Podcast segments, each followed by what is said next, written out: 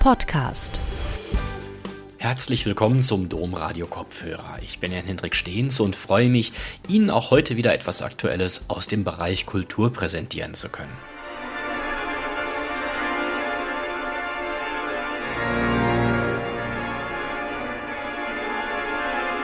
Als Königin der Instrumente hat Mozart sie einst bezeichnet.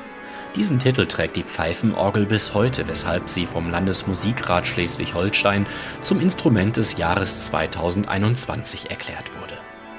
Die Orgel ist in fast jeder Kirche zu finden und auch in vielen Konzertsälen gehört sie zum festen Inventar.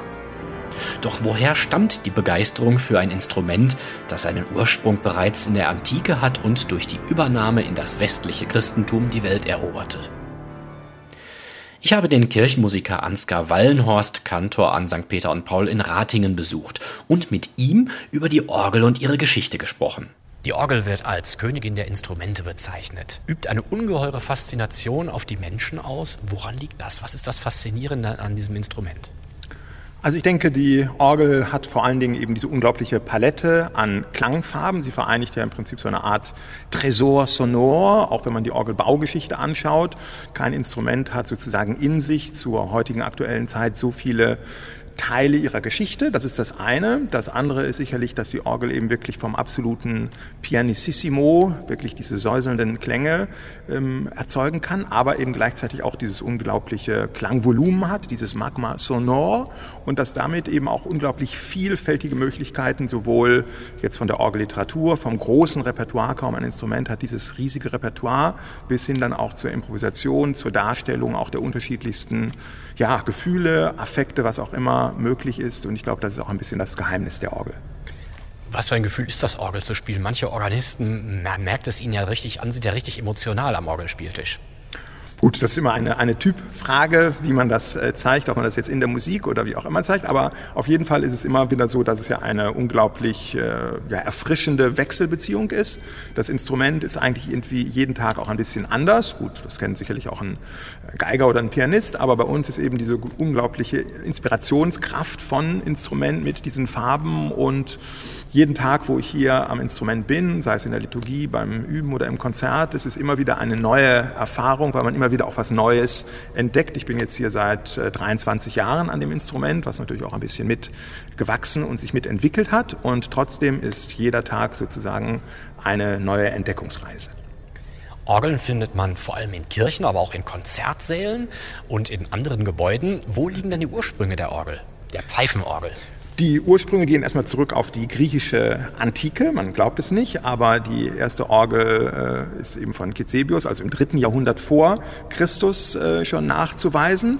Und von dort, aus dieser griechischen Antike, ging die Orgel sozusagen erstmal als ein äh, Instrument, ein profanes Instrument natürlich, äh, was in den Arenen eine große Rolle gespielt hat. Also kann man sich vorstellen, dass das Instrument eben auch große äh, Klangvolumen schon äh, bewältigen konnte. Und diese Hydraulos war zunächst mal eine Wasserorgel, also die mit einer wassergesteuerten Pumpe äh, funktionierte. Und dann ist sie eben über das Römische Reich, dann später hier durch eine Schenkung an den Hof Karls des Großen zu Pipin, gekommen und hat dann eben quasi mit der Entwicklung des äh, Reichskarls des Großen und natürlich auch mit der Baugeschichte der Kirchenbauten von den romanischen zu den großen gotischen Kathedralen dann den Weg eigentlich zu uns in die Kirche gefunden und natürlich dann vor allen Dingen im 19. Jahrhundert mit dem Aufkommen der bürgerlichen Musik und Musizierkultur dann eben auch in die Konzertsäle.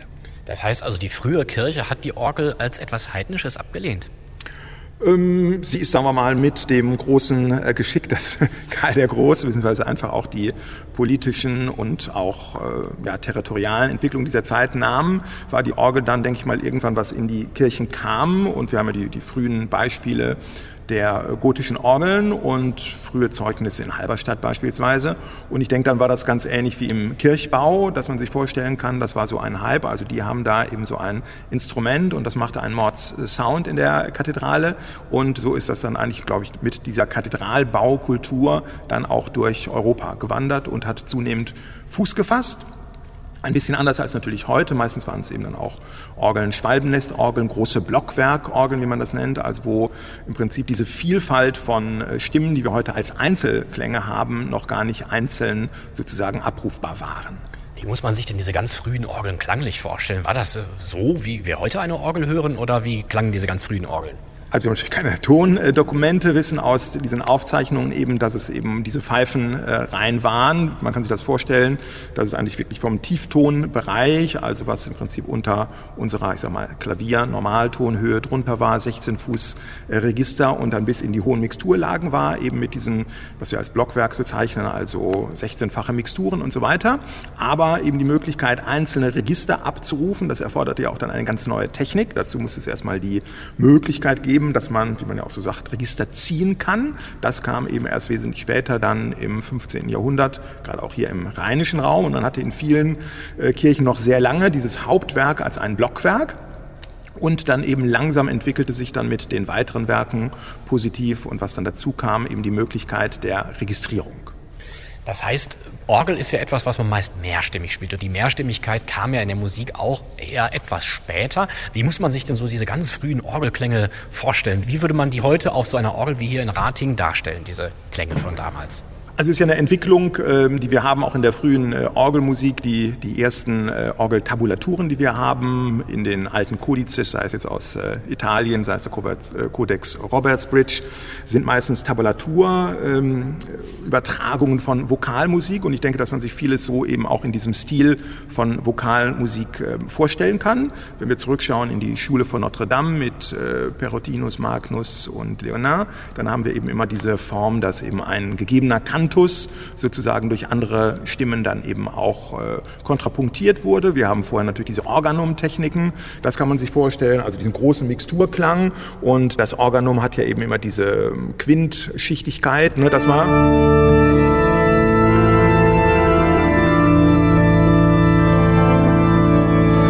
hört dann schon, es kommt die Leittönigkeit irgendwann mit hinein, wie in der Mehrstimmigkeit der Musik insgesamt. Und dann entwickelt sich eben auch dieser Orgelstil, äh, der dann eben sozusagen an der Entwicklung der Musikgeschichte partizipiert wie wir ihn dann haben, in Form von Versetten, die sich dann mit dem äh, Chorgesang oder mit dem gregorianischen Choral abwechseln und eben immer in diesem großen, vollen Orgelklang, also wenn man das hier jetzt mal so auf 32 Fuß Basis hat, hat man eben diesen rauschenden Mixturplenumklang.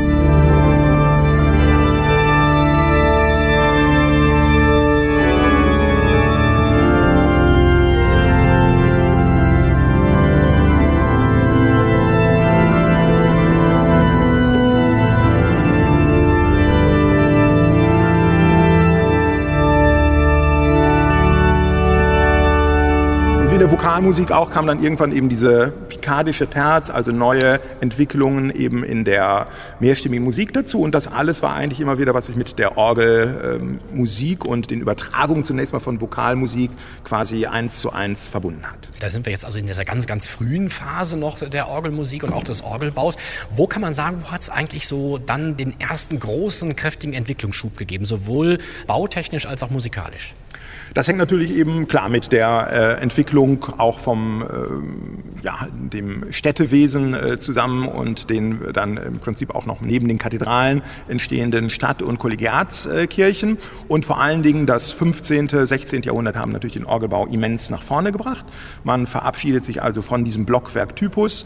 Schauen Sie frühe Instrumente, auch wie beispielsweise dann in äh, Notre Dame äh, an, Anfang des 15. Jahrhunderts, die ersten Instrumente, die also noch dieses Blockwerk hatten hatten aber dann eben die Möglichkeit, auch einzelne Register zu spielen, einzelne Farben äh, dann hervorzubringen. Und das setzte eben voraus, dass es eine neue Technik gab, die Schleiflade. Das heißt, die Möglichkeit, man zieht also ein Register und mit dem Ton, den man vorher eben gespielt hat, öffnet man ein Ventil, aber es klingen eben nicht mehr alle Pfeifen dieses Tones C oder F oder was auch immer, sondern eben nur die von den Registern, die gezogen sind. Und das war eine ganz, ich denke mal auch hier im, im, im Rheinland, dann nach Holland äh, ausgehend, eine sehr kreative Zeit und immer wieder auch mit diesen typischen Wanderungen in Europa, wie wir das ja in der Vokalmusik auch haben, dass also die Kölner Meister und dann hier zum Beispiel Hendrik Niehoff dann in den Niederlanden tätig war, da sich ein Stil entwickelte, dann natürlich der lebendige Austausch, auch manchmal verbunden natürlich mit den ja, kriegerischen Auseinandersetzungen oder neuen Verbündungen zwischen Niederlande und Spanien.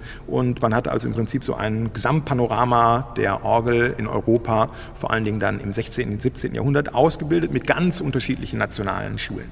Das heißt, wir befinden uns jetzt am Ausgang des Mittelalters, Reformation, es beginnt ja auch ein neues Denken, der Humanismus äh, beginnt, die Renaissance ursprünglich in Florenz, aber gerade jetzt auch so diese Zeit, ähm, äh, ich würde mal sagen, in den Niederlanden geht es ja Richtung goldenes Zeitalter bald auch schon. Kann man sagen, dass hier diese Gegend, äh, äh, von der wir da gerade sprechen, so eine Art Zentrum der Orgelmusik und des Orgelbaus war zu der Zeit?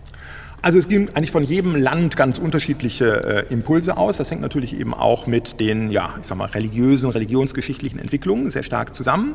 Wir haben erstmal natürlich in äh, Italien, denken wir an äh, die Zeit auch direkt nach dem äh, Konzil oder nach dem äh, Religionskriegen und dann Konzil von Trient mit äh, Frescobaldi, einen großen Meister. Die italienische Orgel ist sehr bestimmt von dem vokalen Klang. Ne? Also wir haben das hier, wenn wir so einen italienischen äh, Prinzipal hören, können wir uns vorstellen.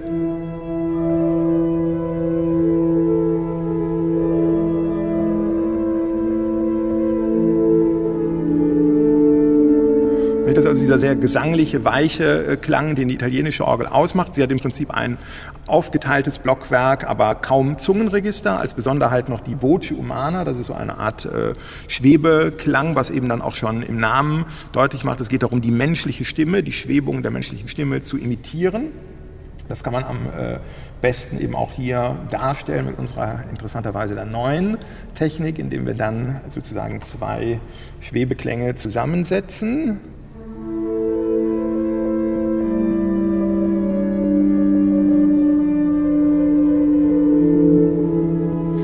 Das ist also dieser typisch gesangliche Stil in Italien, ganz anders in äh, Frankreich, wo die Orgel natürlich eben auch vor allen Dingen durch eine auf Paris ausgerichtete, ein sehr zentralistisch damals ja auch schon äh, regiertes Land war. Da kommt also ein Stil, der Pariser Orgelstil, der sich sehr stark in die Fläche verbreitet.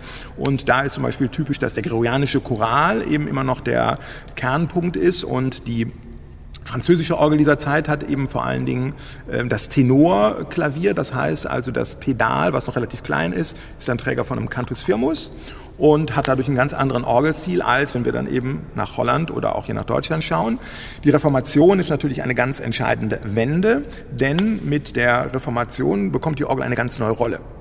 In der katholischen Liturgie bis dato war die, Organ, die Aufgabe des Organisten und die Orgelmusik ja im Prinzip primär eine Alternatimpraxis. Der Chor hat gesungen und dann wurde im Prinzip von der Orgel eine Versette gespielt, sei es zum Magnificat in der Festbau oder seien es die Ordinariumsgesänge. Das sind ja auch die großen Vertonungen, ob das jetzt äh, Frescobaldi, Fiori Musicali ist oder eben die ganzen Orgelmessen, die wir kennen von Grigny, Couperin. Und dann haben wir natürlich in der Reformation das Neue, das mit der Lehre Luthers eben vor allen Dingen mit dem neuen Glauben auch der Gesang Träger dieser Reformation ist. Sprich, es wird von der Gemeinde mehr gesungen und die Orgel übernimmt die Aufgabe zu begleiten. Das ist genau das, was wir eigentlich so heute, heute? vor allem in Deutschland kennen, dass die Gemeinde singt ja, äh, zu der, zum Klang der Orgel. Das heißt also, wir haben also gerade eben durch die Reformation bedingt auch nochmal eine ganz neue Entwicklung äh, in der Orgel. Macht sich das auch auf die Größe und auch auf den Orgelbau bemerkbar? Absolut. Also man kann es vor allen Dingen sehr gut sehen an dem äh, Beispiel der Hamburger Orgel, des Hamburger Orgeltyps, des berühmten Hamburger Prospektes mit diesen großen äh, Pedaltürmen. Das haben viele ja schon gesehen, wenn sie in Norddeutschland in den großen Kirchen der Hansestädte, ob das jetzt Hamburg oder Lübeck oder Rostock, äh, Stralsund, da sieht man das überall.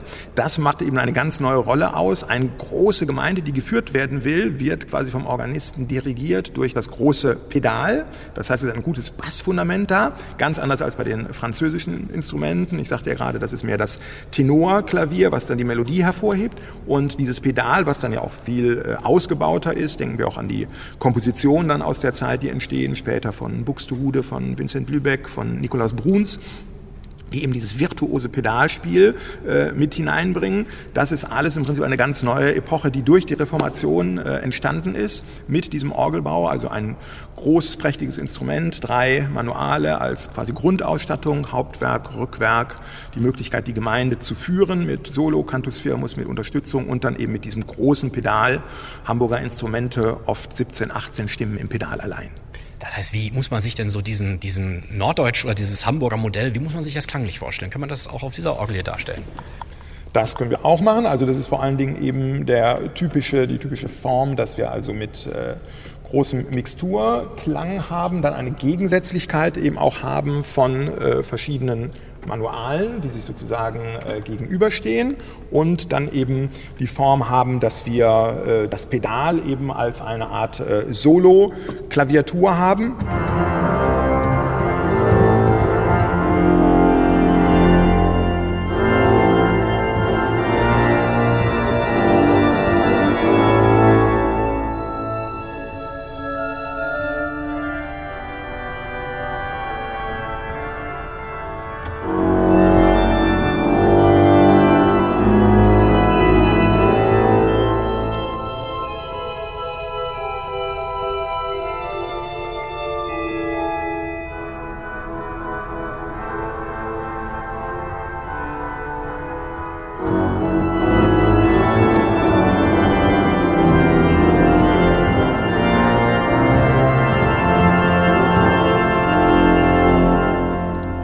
Ganz anderer Stil, der chorisch die Orgel gegenüberstellt in ihren Klangfarben. Und man muss sich das in so einem Raum eben auch vorstellen, in äh, einer äh, Kirche eben große Backsteingotik, ne? dass die Räumlichkeit der Orgel auch immens wirkt. Das kann man immer sehr schön auch in Holland noch feststellen, wo wir einen unglaublichen äh, Schatz haben an Orgelkultur. Ich fahre jetzt nächste Tage nach Haarlem zum großen Wettbewerb und wenn man da sitzt in St. Bavo und die Kandidaten dort dann hört, ist es immer wieder auch frappierend, wie unglaublich farblich dieses Instrument ist. Ein bisschen später ist das entstanden im 18. Jahrhundert. Eine Orgel, die Mozart auch schon gespielt und gelobt hat. Und diese Tiefe, diese räumliche Dimension ist eben enorm. Und damit ist natürlich auch eine Herausforderung an den Orgelbau, denn alles war ja mechanisch gesteuert. Also diese immensen äh, Distanzen äh, dann eben auch zu überwinden und eine trotzdem noch gut funktionierende Traktur, also eine spielbare Orgel weiterhin äh, den Organisten zur Verfügung zu stellen. Wir sind jetzt bei mechanisch. Das heißt, so ein Organist, der kann das möglicherweise, je umfangreicher die Orgel ist und je anspruchsvoller die Literatur, die er zu spielen hat, ist, unmöglich ganz alleine leisten. Zu wie vielen Leuten waren die denn da teilweise beschäftigt am anderen Orgel? Gut, das hing mal davon ab, ob das jetzt wirklich die mehr improvisierte Praxis in der, in der Liturgie war und wie man eben die Orgel auch nutzt. Damals war es eben wirklich so, dass man jedes Werk, ob das jetzt Bovenwerk, also Oberwerk, Hauptwerk war, gar nicht so sehr viel umregistrierte, wie wir das jetzt heute vielleicht tun, sondern man hatte diesen großen Vorteil dieser chorischen äh, Gegenüberstellung äh, der Orgel. Und natürlich, wenn es dann um größere Literatur ging, wir wissen das ja auch von äh, Bach, dass er im Prinzip sich dadurch einen Namen machte, dass er sehr kreativ äh, registrierte, auch mit Farbwechseln. Dann kommt natürlich die Zeit, wo die Frage ist, gut, äh, schafft der Organist das noch alleine? Also heute in Harlem, wenn es eben um die Darstellung auch moderner oder auch romantischer Musik geht, hat man zwei Assistenten dort, um überhaupt eben rein physisch mit der Orgel zurechtzukommen, weil es einfach auch große Entfernungen sind, wo dann die Registerzüge sind und die sind dann eben auch manchmal sehr sehr schwer zu ziehen. Johann Sebastian Bach, an dem kommt man ja irgendwie nicht vorbei, wenn wenn man über Orgel spricht. Was hat Johann Sebastian Bach der Orgel gebracht? Also wo sind da seine großen Verdienste? Wie hat sich das auch auf den Orgelbau oder auch auf die Klangfarben ausgewirkt? Also Bach war von seiner Musik natürlich jemand, der, wie es so schön heißt äh, im Nekrolog, der durch angewandtes eigenes Nachsinnen dessen, was er vorgefunden hat, einen ganz eigenen neuen Stil eben auch kreiert hat. Wir wissen, dass Bach ja in seiner Jugend unglaublich, obwohl er in diesem ja, relativ begrenzten äh, Raum aufgewachsen ist, von Thüringen, dann vielleicht mal Reisen bis nach Lübeck-Hamburg unternommen hat, trotzdem wirklich in der, kann man sagen, europäischen Musik seiner Zeit gebadet hat und sei es dadurch, dass er am Hof in Celle dann vielleicht mit einem äh, französischen äh, ja, Ballettmeister und mit der französischen Musik äh, zusammentraf oder dann das Orgelbuch von Grigny eigenständig abgeschrieben hat. Also das große Verdienst äh, Bachs erstmal in der Schöpfung der Musik ist wirklich, dass er diese unterschiedlichen europäischen Quellen zusammengeführt hat und er hat eben die Konzerte Vivaldis beispielsweise nicht nur gelesen und dann übertragen eins zu eins, sondern damit auch einen ganz neuen Stil, diesen Konzertstil verbunden.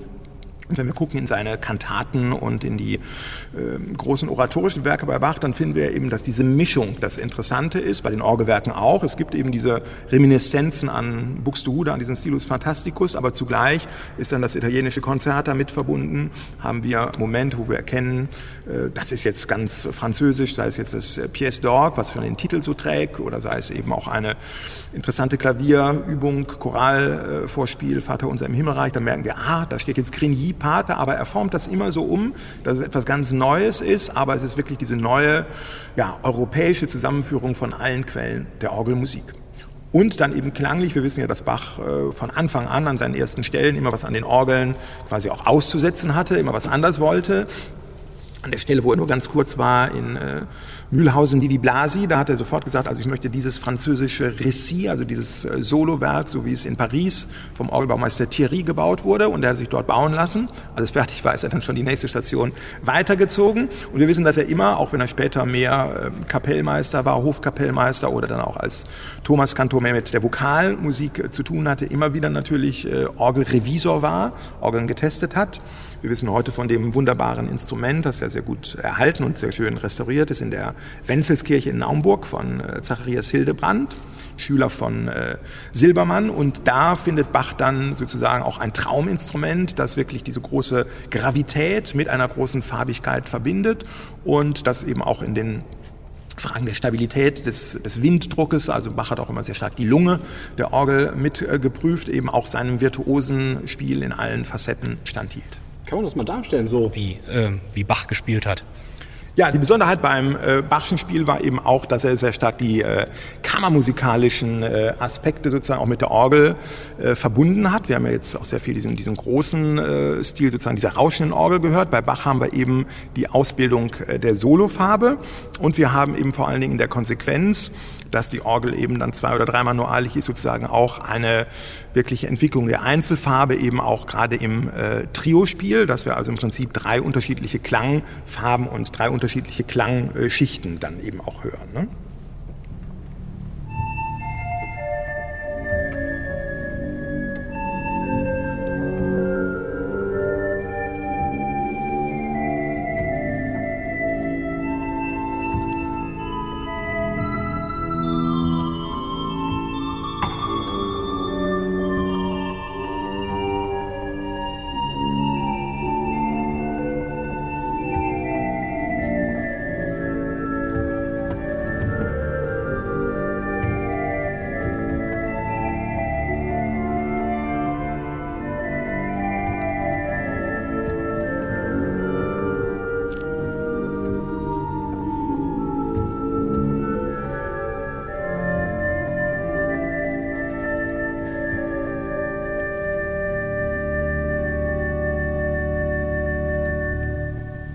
Wie eine Trio-Besetzung mit einem Cellisten oder einer, einer Gambe, einer ähm, Flöte, Schalmei, was auch immer. Also wir haben eben auch dieses Feine, gerade eben bei Bach, dass wir diese Verbindung haben von diesen kammermusikalischen äh, Aspekten mit dem großen Orgelklang und gerade eben das auch in seinen großen Choralvorspielsammlungen, die natürlich auch für uns in der Liturgie immer wieder ein, ein Maßstab sind finden wir eben diese Reichhaltigkeit von diesen äh, Formen und eben auch die Reichhaltigkeit von der Textur. Es ist eben nicht mehr nur noch der große Orgelklang, den wir natürlich auch kennen in der Registriervorschrift in Organo Plenum und auch die alten Formen wie ein Ritschakar, wie natürlich den großen Kosmos der Fugen, äh, die Bach aber dann auch immer wieder erneuert. Wir machen gerade hier in diesem Jahr äh, eine Vorstellung Freiheit und Fuge, also mit der Kunst der Fuge und dann wieder auch freieren Ansätzen. Und man merkt an, wie frei auch Bach äh, in der Handhabung dieser strengen Form der Fuge war. Immer wieder dieses Thema von Bindung an ein Thema und dann doch eine freie Ausführung und eben die Verbindung auch der Fuge. Man merkt es auch, wenn Bach dann in den ersten 40 Takten sozusagen dem, ja, dem Gesetz, den Buchstaben des Gesetzes und der Fugenform in der Exposition, in einer Durchführung in unterschiedlichen Phasen Genüge getan hat, dann entfaltet er nochmal eine unheimliche Kreativität und gibt damit eben alten Formen einen ganz neuen Geist. Wir haben jetzt sehr viel über Klangfarben, über Register gesprochen, über Zungen gesprochen. Was gibt es denn überhaupt für verschiedene Registerfamilien und äh, wodurch unterscheiden die sich? Kann man da vielleicht mal auch mal vielleicht mal so ein paar Klangfarben vorstellen? Ja, also ganz äh, typisch für den äh, Orgelbau, also von seiner Ursprungsgeschichte eben der äh, antiken Orgel ist natürlich, dass die Orgel erstmal genauso äh, funktioniert, wie heute auch wir eine, eine Flöte, eine Blockflöte haben. Das heißt also, es ist ein äh, Pfeifenkörper mit einem Labium, deswegen sprechen wir eben von den Lippen- oder Labialpfeifen. Das sind eben die Prinzipalstimmen, die ganz typisch eine Orgel ausmachen. Und innerhalb dieser Labialpfeifen gibt es eben die drei großen Gruppen. Wir haben also einmal die Gruppe der Prinzipale, die haben wir gerade schon so ein bisschen gehört. Die haben wir natürlich in unterschiedlichen Facetten. Hier an unserer Orgel merkt man, die Orgel ist von 1953 von der Firma Seifert hier gebaut worden in einer Nachkriegssituation. Und man merkt, das war schon die Idee der Rückbesinnung auf die barocke Orgel, also mit der Orgelbewegung äh, da ist, dass aber zugleich die Intonateure, die hier äh, tätig waren, noch ein bisschen den romantischen äh, Ton und auch die romantischen Instrumente, wie zum Beispiel von der Basilika-Orgel in Kevlar, von der Firma Seifert eben auch im Ohr hatten. Und so haben wir dann eben auch hier unterschiedliche Prinzipale. Der Prinzipal, der wirklich sehr schön und ausgeruht und in sich ruhend ist vom Schwellwerk, hat eben noch so ein bisschen was von diesem romantischen Flair und da sozusagen dieser Basisklang einer Orgel, also Prinzipale als der Fundamentalklang.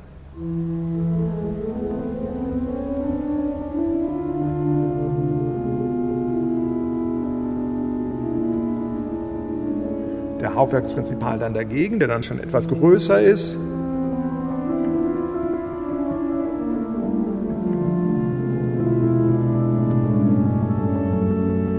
Das Schöne ist dann eben immer, wenn man die äh, Stimmen dann miteinander verbindet, koppelt, dann wächst einfach dieser Klang.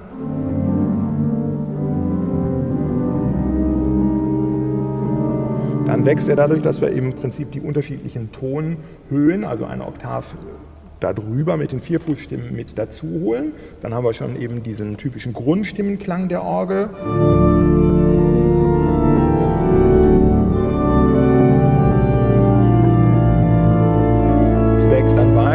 Die höheren Lagen.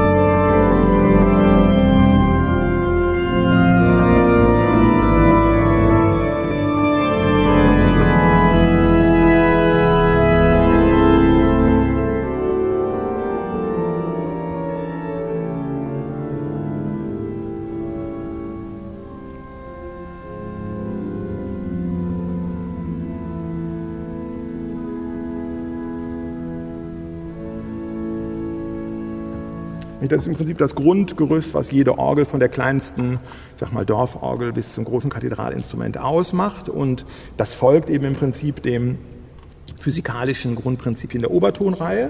Wir haben also einen tiefen, sozusagen stationären Ton. Das ist hier die 16-Fuß-Lage an der Orgel, die das tiefste ist. Dann kommt als nächstes eben eine Oktav höher.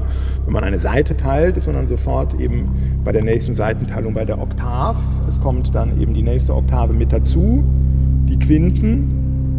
In der Mixtur sind dann eben die weiteren höheren Quinten mit dabei, bis hin dann eben auch zu Aufbauten, die wie ein Kornett beispielsweise eben die Terzenmischung dann aufbaut, also vom Grundton aufbaut, Oktave, Quinte, die nächste Oktave, die Terz und dann vielleicht noch eine Quinte.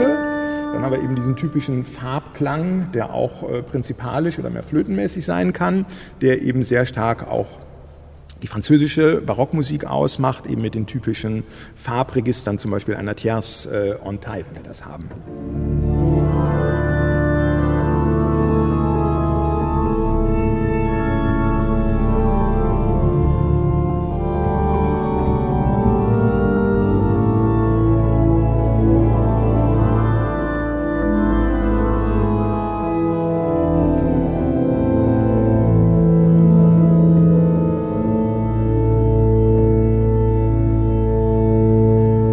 Ein großer Farbkosmos allein in der Aufbaureihe, die eben im Prinzip dem Naturprinzip der Obertöne folgt. Und das ist ja etwas, wo sich auch dann der Orgelbau und quasi auch der Kathedralbau eins zu eins treffen. Denn auch die Kathedrale ist ja in ihren Maßverhältnissen eben im Prinzip nach diesen gleichen Gesetzen der quasi kosmischen Ordnung der gradzahligen Verhältnisse aufgebaut und quasi ist in der Orgel so eine Art Klangkathedrale, kann man sagen, und eine Natürlichkeit äh, der Obertöne da.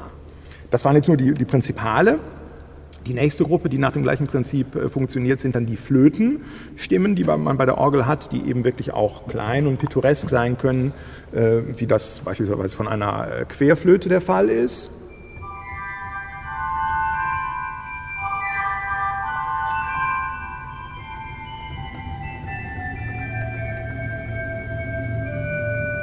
Auch wieder in unterschiedlicher Bauform, das mehrweite Nachthorn, die Traversflöte, die wir gerade gehört haben, die eben dann im Prinzip schon diesen überblasenden äh, Ton hat, den wir von der Querflöte kennen und der dann vor allen Dingen äh, im 19. Jahrhundert mit äh, Orgelbauern in Frankreich wie Aristide Cavaillé-Coll, aber auch in Deutschland mit äh, Flûte Allemande äh, gewinnt. Das heißt also der physikalische, die physikalische Beobachtung gerade auch von anderen, äh, von Gesang beispielsweise, wo der Tenor eine große Farbigkeit ähm, entwickelt, wird auf den Orgelbau übertragen. Man stellt fest, in der Höhe wird das ja alles hier so ein bisschen dünner mit den Tönen nach oben. Also bauen wir das jetzt mal in doppelter äh, Tonlänge und bohren ein Loch rein. Und das Überblasen führt dazu, dass der Körper der Pfeife größer ist, als er eigentlich sein muss. Und dadurch ist der Ton wesentlich intensiver. Und wenn wir das dann eben in diesen unterschiedlichen äh, Formen haben, also wir haben hier sagen wir mal, einen ganz zurückhaltenden Flötenklang. Ne, das ist jetzt nur ein gedacktes Register mit der Hälfte der Länge. Der Ton hat von daher eben auch nicht die Durchschlagskraft. Im Rückpositiv wandert das schon jetzt ein bisschen mehr nach vorne ne, durch die Präsenz im Raum. Und dann haben wir die große Hauptwerksflöte und dann den Flötenchor. Und wenn ich dann eben weiter addiere, die anderen Flöten mit dazu, habe ich immer mehr diesen großen, typisch für die symphonische Orgel, Cavaillé-Colls und eben auch in Deutschland üblichen Flötenklang und dann eben auch schon das Gefühl, dass hier wirklich ein ganzer Chor von Instrumentalisten aktiv ist. Ne?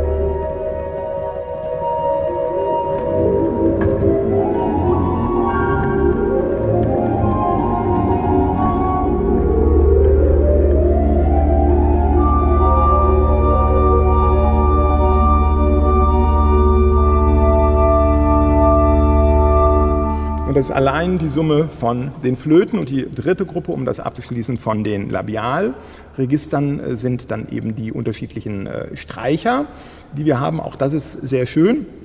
Vielleicht auch eine kleine Besonderheit hier bei der Orgel merkt man eben 1953, das war eine Zeit, ähm, wo man auch in so einem, ja ich sag mal, antiromantischen Affekt, gerade auch nach den Erfahrungen des Krieges, äh, der Zeit des Nationalsozialismus, auch des Missbrauchs von äh, Komponisten und von Musik behaftet war. Und im Orgelbau war es quasi ein absolutes No-Go, diese romantischen Register zu bauen.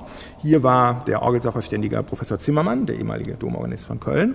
Und mein Vor Vorgänger wollte eigentlich unbedingt so eine schwebende Stimme, eine Vox Celestis haben.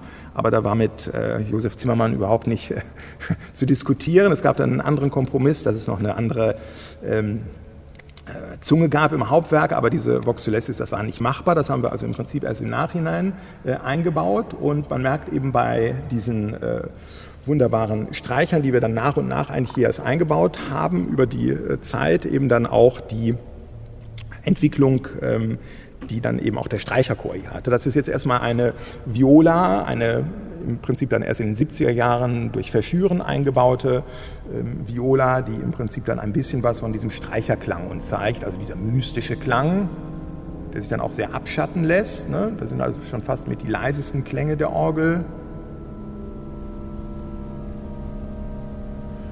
Das höchste der Gefühle war eben damals 1953 ein Gemshorn. Das ist also ein konisches Register, was ein bisschen streicht, aber nicht zu vergleichen ist mit einem richtigen Streicherklang.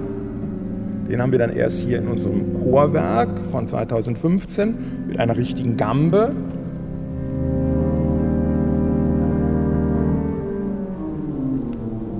ein besonderer Streicher ist das Stentorphon. Das haben wir also 2005 ergänzt, gerade weil uns die Streichergruppe fehlte. Das ist dann mit zwei Pfeifen ab der Mittellage. Dadurch hat man einen wirklich großen Klang. Hier haben wir nochmal das Gemshorn und jetzt das Stentorphon dagegen.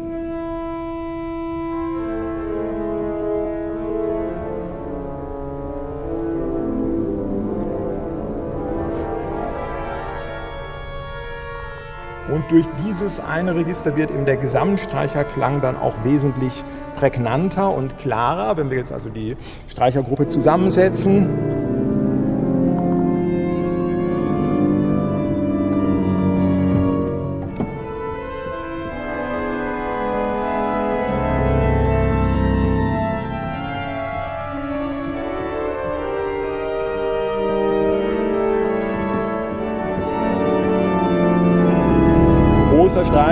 Jetzt kommen die schwebenden Stimmen mit dazu, also von der Vox Solistis, von der ich eben sprach. Da ist also im Prinzip der gleiche Effekt, wie wir das bei Geigen haben, wenn nicht nur eine, sondern zwölf erste Geigen bei den Philharmonikern spielen, haben wir eben diese leichten Schwankungen eben von der Intonation, alles ein bisschen höher schwebend hier. Dadurch wird dann auch der Gesamtklang äh, eben dieses Streicherklanges eben entsprechend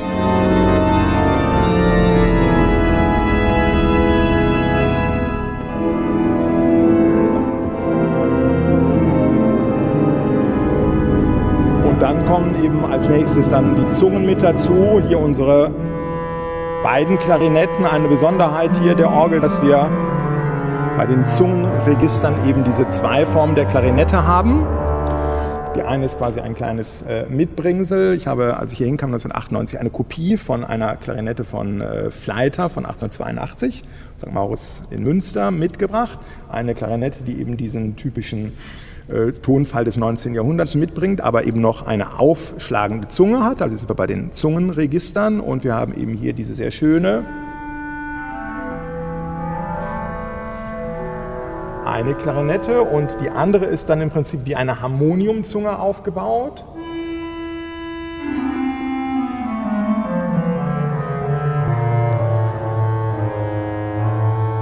Das Spannende hierbei ist jetzt, dass wir das auch eben, wie das bei einem Harmonium ist, mit einer Winddrossel versehen haben. Und dadurch haben wir das äh, Besondere, dass also wirklich dieses Zungenregister, was es ja ist, also mit dieser freischwebenden Zunge, ganz leise werden kann genauso wie es beim Harmoniumklang ist, wenn wir wirklich den äh, Klang sozusagen reduzieren, nicht durch Schließen der Schwelljalousien, sondern dadurch, dass wir wirklich jetzt hier den Wind reduzieren. Erstmal ein bisschen das Schwellwerk leiser. Und wenn wir jetzt den Wind noch ein bisschen rausnehmen,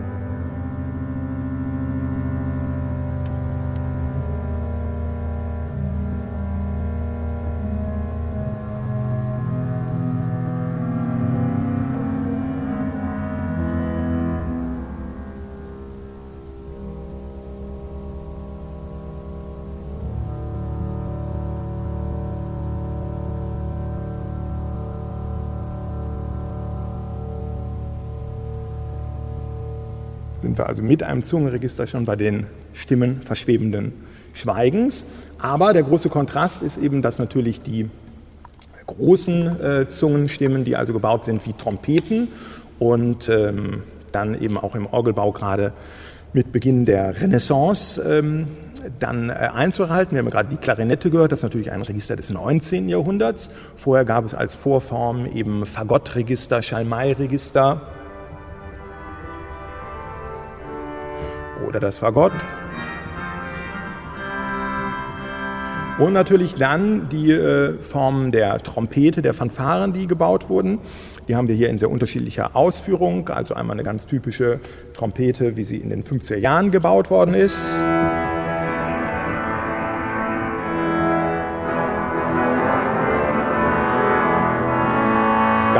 Einzige quasi kleine französische Anleihe mit einer Trompette Harmonique, die wir hier im Schwellwerk haben, die also auch dem Trompetenregister nicht nur im unteren Bereich die nötige Kraft verleiht, sondern auch nach oben, weil es oben eben die doppelte Becherlänge gibt, hat eben auch oben das Register noch den nötigen Glanz und eine Tuba, die im Prinzip uns ein bisschen an eine Wagner-Tuba erinnert, auch wieder in einem Werk, was durch einen Jalousia schwellbar ist. Also dadurch haben wir eben auch hier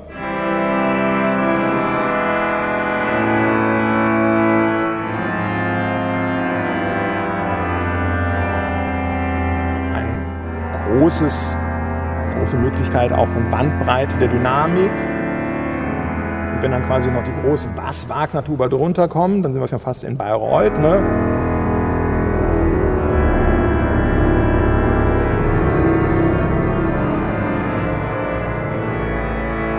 Und diese Zungen lassen sich eben auch wieder alle addieren. Dann kommen wir zu dem,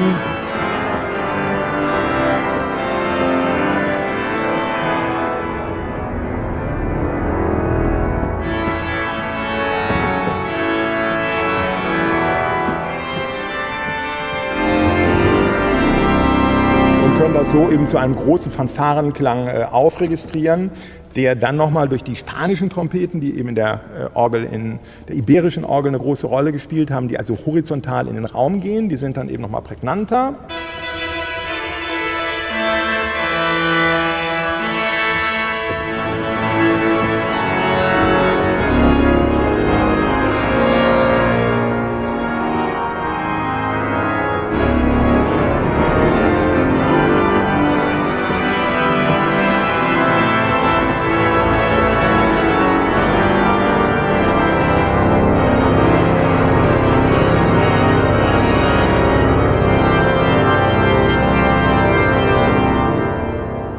Also ein kleiner Tour d'Horizon durch die verschiedenen Orgelregister. Wir hatten ja, bevor wir uns über die Registerfamilien unterhalten hatten, äh, sind wir bei der Barockorgel stehen geblieben. Jetzt haben wir gerade schon mal so ein bisschen was gehört von der romantischen Orgel oder auch von der französischen Orgel. Das wäre jetzt sozusagen der nächste Schub in der Entwicklung. Wie hat sich das äh, geschichtlich herausgebildet, diese Orgelentwicklung? Also in Frankreich ist ja die Situation so, dass durch die französische Revolution es erstmal einen richtigen Cut gab. Ne? Die äh, Orgelbaugeschichte bis dahin der französischen Barockorgel war, wie gesagt, schon sehr ähm, ja, spezifiziert, aber dann auch im äh, Land überall gleich, die typischen Register überall zu finden. Und dann haben wir im Prinzip erstmal die Zeit, wo äh, durch die auch Enteignung von Klöstern, Stiften, Kathedralen die Räume vernachlässigt wurden. Wir haben es jetzt ja wieder auch bei dem äh, tragischen Brand von Notre Dame uns in Erinnerung gerufen, bis eigentlich 1844, wo man begann durch Victor Hugos äh, Roman und dann auch durch das Wirken von äh, Viollet-le-Duc überhaupt mal wieder an dem Mittelalter anzuknüpfen. Bis dahin waren eben auch die Räume vernachlässigt und in Frankreich ist die Besonderheit, dass eben mit dem Bau eines ganz besonderen Instrumentes, nämlich in der Kathedrale von Saint-Denis, also der Königsgrablege der Ursprungs- und Mutterkirche der gotischen äh, Kathedralen vor den Toren von Paris, durch den jungen Orgelbauer Aristide Cavaillé-Coll, der aus Montpellier äh, angereist war zu dem Wettbewerb und dann den Zuschlag bekam, entsteht ein ganz neuer Typus. Cavaillé greift äh, im Prinzip die klassische Orgel auf mit all dem, was wir auch schon so ein bisschen gehört haben, den Plaingeus, den großen äh, Zungenstimmen, die Clicquot und Thierry gebaut haben, die er auch von der südfranzösischen und spanischen Orgel kannte und schätzte. Aber es kommen neue Sachen hinzu. Zum einen wird die Windversorgung optimiert, was ganz wichtig ist. Cavaillé war ein großer ja, äh, Ingenieursgeist, ein äh, Mann, der ein unglaubliches physikalisches Wissen hatte und hat sich erstmal dran gemacht und gesagt, was Bach ja immer auch schon propagiert haben, für ein solides Orgelspiel brauchen wir erstmal eine gute Windanlage. Das war der erste wichtige Punkt. Dann kamen neue Innovationen hinzu. Wir haben es gerade schon gehört, die überblasenden Flöten, also eine große Tragfähigkeit der Orgel in diesen großen Kirchen zu geben, eben auch im Bereich der Sopranlage, wo es sonst ein bisschen dünn wird. Das gleiche bei den Zungen, also auch Trompet, Harmonik und dieser große Zungenchor Chor und etwas Neues, das Schwellwerk, was schon auch im englischen Orgelbau, aber auch im äh, spanischen Orgelbau eine Rolle gespielt hatte, wandert jetzt als quasi Herzstück der französischen Orgel nach Paris. Und in diesem Schwellwerk, zunächst mal in äh, Saint-Denis noch relativ klein besetzt, dann in den nächsten Orgeln immer größer werden, ist sozusagen das Kraftpaket der Orgel, nämlich wir haben dort die Grundstimmen, wir haben die äh, starken Zungen und durch das Öffnen der Jalousien wird eben die ganze Orgel flexibel und damit kommen wir eben zu diesen großen symphonischen Instrumenten, die Cavalier Coll dann in der mittleren Schaffensperiode in äh, Notre Dame in der Kathedrale, aber auch dann in Saint-Sulpice, wo sie bis heute original erhalten ist, gebaut hat. Also ein Instrument mit diesem riesen Farbreichtum, mit diesen überblasenden Flöten, mit diesem großen Chor von Aliquoten, was ich also erklärt habe, ein bisschen mit der Aufbauweise der Obertonreihe. Das hat Cavalier alles genutzt, um eben auch diese Riesenräume zu füllen und bis hin dann zu den großen späten Meisterwerken in äh, Saint-Ouen in Rouen und in äh, Saint-Sernin in Toulouse. Nicht umsonst hat Vidor für diese beiden Orgeln seine letzten beiden Symphonien quasi als Widmungsträgerorgeln dann für diese Symphonien geschrieben. Also eine ganz neue Epoche im Orgelbau in Frankreich, immer noch sehr klassisch, weil es eben auch an den Prinzipien der mechanischen Orgel und der Schleiflade festhält. In Deutschland haben wir dann eine etwas andere Entwicklung, die dann eben auch später zu diesen Riesenorgeln geführt hat, fabrikmäßiger äh, Herstellung und dann letzten Endes auch wieder Zurückbesinnung in der Form der Orgelbewegung, dass man gesagt hat, okay, wir müssen wieder ein Back to the Roots und die Barockorgel wieder in den Blick nehmen. Das heißt, daraus entstanden ist ja dann so eine Art Universalorgel, also wo man irgendwie möglichst viel darstellen kann. So eine Orgel, kann man ja sagen, ist ja jetzt auch hier in Rating, das ist so viel, viel möglich, viel ist möglich. Ähm, wir haben eben auch gehört, Musik ist äh, äh, im Nationalsozialismus, aber auch sicherlich in anderen äh, politischen Systemen häufig genutzt, missbraucht worden. Was hatte das denn für, auch für Auswirkungen auf die Musik generell, auch speziell auf die Orgelmusik? Also man kann das noch selber auch ein bisschen nach. Äh verfolgen. Ich bin ja schon ein etwas älterer Jahrgang. In meiner Jugend weiß ich noch viele äh, ältere Kollegen, die mir auch erzählten, dass sie in den 50er oder 60er Jahren ähm, Orgelmusik der Romantik zum Beispiel überhaupt nicht spielen konnten. Also wenn man da irgendwie wunderbare Musik auf dem Programm hatte, dann wurde man von den Kritikern auch hier im Rheinland äh, zerrissen und wurde also diese alte verstaubte Musik. Also es gab natürlich mit diesem Epochenwechsel, das ist ja historisch immer wieder, man wendet sich im Prinzip ja erstmal gegen die Prinzipien der vorher blühenden oder oder eben auch dann in diesem Fall der vom Regime missbrauchten Musik. Und das war natürlich im Prinzip, wie wir das auch äh, in der Architektur kennen, in der Mode kennen und in der Einrichtungsart der 50er Jahre neue Sachlichkeit. Wenn wir also hier zu unserer Orgel hochgucken, würden wir auch nie diese Klänge erwarten. Das ist also alles, ich sag mal, quadratisch praktisch gut. Und ähm, das ist ja erstmal auch die Errungenschaft, die wir dann haben mit einem Aufkommen das ist interessant, Olivier Latry hat es jetzt in seinem äh, kürzlich erschienenen Interviewbuch nochmal herausgestellt, die Popularisierung der Orgel in Frankreich beispielsweise, die wir mit Namen von Cochereau, Marie-Claire Alain äh, verbinden, Michel Chapuis, die ist ja gar nicht so sehr an der symphonischen Orgel äh, auszumachen, sondern eben auch an dieser neoklassischen Orgel. Nicht, nicht umsonst hat Cochereau eben auch Notre Dame äh, diesem neoklassischen Instrumententyp äh, zugeführt und die Entdeckung und auch die historische Information über Barockmusik, die ja bis dato gar nicht gegeben war, hat auch wieder ein neues Publikum erschlossen. Und ich glaube wirklich, das große Geschenk, was wir heute ähm, haben, also ich sehe das auch so ähm, für mich persönlich und auch wenn ich mir die Lehrsituation an den Hochschulen anschaue, ja, wir haben dieses ganze Tableau der gesamten Orgelmusik, angefangen von den frühen Tabulaturen, was natürlich immer vielleicht auch mehr Spezialwissen erfordert, aber wenn man wirklich will, vorbachsche Musik, und dann bis in unsere Zeit und alles kann gespielt werden. Und das ist, glaube ich, eine ganz große Errungenschaft. Als ich ins äh, Studium ging äh, nach Würzburg 1987, habe ich den Studienort insofern bewusst gewählt, weil ähm, die französische Orgelmusik zum Beispiel bis dato kaum irgendwo unterrichtet wurde. Das ist heute eine andere Situation. Und äh, Günther Kaunzinger, mein Lehrer in Würzburg, war quasi auch einer der Pioniere und auch einer äh, der wenigen ähm, Organisten, die auch der Improvisation diesen Stellenwert zugemessen haben also auch an anderen Hochschulen, wo unter Umständen äh, in Frankreich ausgebildete Organisten waren, hat die Improvisation bis dato keine große Rolle gespielt. Und in Würzburg war eben das auch für mich ein Anreiz, dass es eben diese Improvisationsklasse neben dem liturgischen Orgelspiel gab. Und all das zeigt, dass es also eine große Bandbreite von Entwicklung gibt und dass wir heute natürlich auch ein bisschen postmodern alles nebeneinander in gleicher Wertigkeit stehen haben. Und jeder kann sich eben auch seinen Schwerpunkt an Musik und auch an dem, was ihn als Interpret reizt und was er darstellen möchte, selbst aussuchen. Thema Improvisation, das ist ja etwas, was für einen, insbesondere für einen katholischen Kirchenmusiker ja fast unverzichtbar ist. Man muss ja eigentlich auf die Dinge, die im äh, Gottesdienst äh, passieren, muss man ja eingehen können. Man muss Überbrückungsmusik spielen oder auch nicht. Ähm, wie entsteht Improvisation? Also zunächst mal ganz, ich sag mal von meiner Biografie her. Ich habe gerade jetzt am äh, Freitag noch ein Konzert in Klagenfurt gespielt mit einem wunderbaren äh, Jazz Klarinettisten, Saxophonisten Klaus Gesing. Und wir haben uns darüber unterhalten. Es ist ein ganz altes äh, Festival dort, was äh, Friedrich Gulda mit äh, begründet hat. Und das ist ja das Spannende, die Improvisation gibt es ja auf der einen Seite im Jazz sehr stark und wird dort ja auch gelehrt, praktiziert, ist quasi ein Wesenszug der Jazzmusik. Und im äh, klassischen Musikbereich ist sie ja sonst fast verkümmert.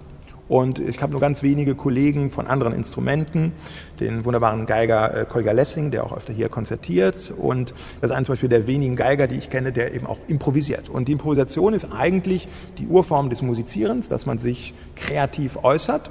Für uns Organisten gibt es sozusagen auch eine ja, gut äh, zu bewältigende Schule, sich dort äh, in der Improvisation weiterzubilden. Wir haben ja erstmal die Aufgabe, auch in der Liturgie ganz klassisch den Gesang zu begleiten. Das heißt, es geht erstmal um die äh, Fundamente auch des Tonsatzes, der Harmonielehre des Kontrapunktes. Und die ersten Schritte zur Improvisation sind eigentlich nichts anderes als im Prinzip dieser angewandte Tonsatz. So haben wir alle das auch gelernt.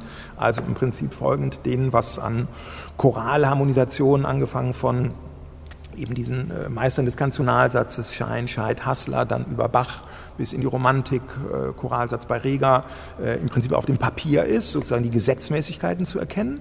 Und so lässt sich ja Improvisation auch heute gut an den Hochschulen lehren, dass man im Prinzip erstmal diese Kenntnis vom Tonsatz übernimmt, also sich bewusst ist, was ist jetzt hier mein Tonmaterial, welche Akkorde sind typisch, welche Verbindungen und da eben sozusagen zu einer nachschöpferischen Form kommt.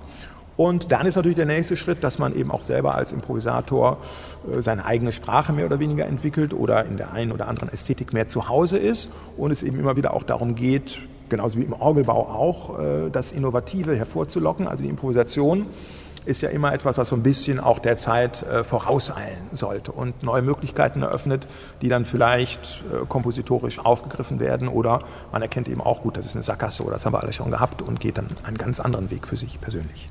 Die Orgel, Königin der Instrumente, es gibt Konkurrenz, es gibt die Elektroorgel, die der Pfeifenorgel in manchen Ländern doch vielleicht den Rang abläuft. Es gibt aber auch durchaus liturgische Geschmäcker, die nicht so sehr auf Orgelmusik stehen. Ich weiß es nicht. Welche Zukunft hat denn die Pfeifenorgel? Ich sehe es natürlich äh, positiv, was ich eingangs äh, schon sagte.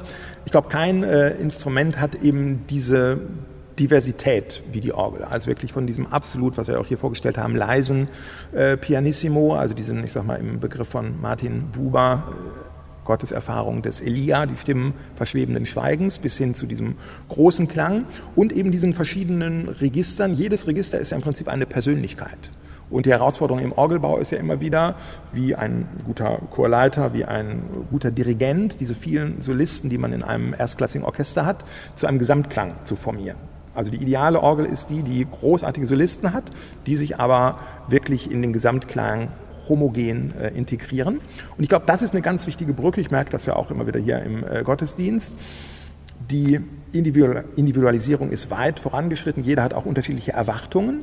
Und die Aufgabe von uns Organisten ist ja auch, wenn hier am Sonntag 300 Leute in den Gottesdienst kommen, dann sind das 300 Leute mit ganz verschiedener Erwartung an diesen Gottesdienst wie es ihnen gerade geht, was sie erlebt haben, welche, ich sag mal, Freuden, Leiden sie durchgemacht haben. Und irgendwie ist es immer wieder die Aufgabe der Musik, das alles zu sammeln. Wir sind also irgendwie auch so ein bisschen diejenigen, die mit dieser Orgel, Werkzeug der Stille, Werkzeug des Klanges, die Leute einsammeln. Wir haben hier auch immer die Tradition, dass eben Musik äh, vor dem Gottesdienst schon erklingt. Und das ist immer wieder eine wichtige Aufgabe, dass möglichst viele sich wiederfinden. Und äh, das ist nicht nur eine Frage des Stils, der Modernität oder der vielleicht klassischen Ausrichtung äh, des Stückes oder dessen, was man improvisiert, sondern glaube ich auch dieses Gesamtkosmos an Klängen, dass jeder also irgendwie nach einem Gottesdienst doch äh, gestärkter, getrösteter nach Hause gehen kann und äh, wenn es nicht in jedem Stück war, genauso wie es einfach auch im Verlauf eines Gottesdienstes ist. Man nimmt vielleicht das eine Wort aus der Lesung, den einen Gedanken aus der Predigt und den einen schönen Akkord mit nach Hause. Dann bedanke ich mich ganz herzlich für die Gastfreundschaft hier am Spieltisch von St. Peter und Paul in Rating. Ansgar Wallner war das, Kantor an St. Peter und Paul in Rating. Herzlichen Dank.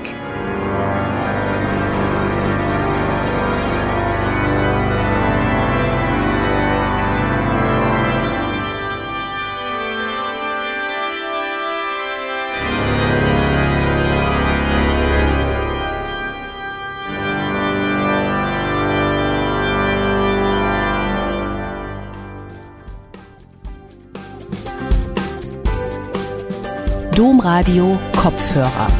Weitere Informationen finden Sie auf domradio.de.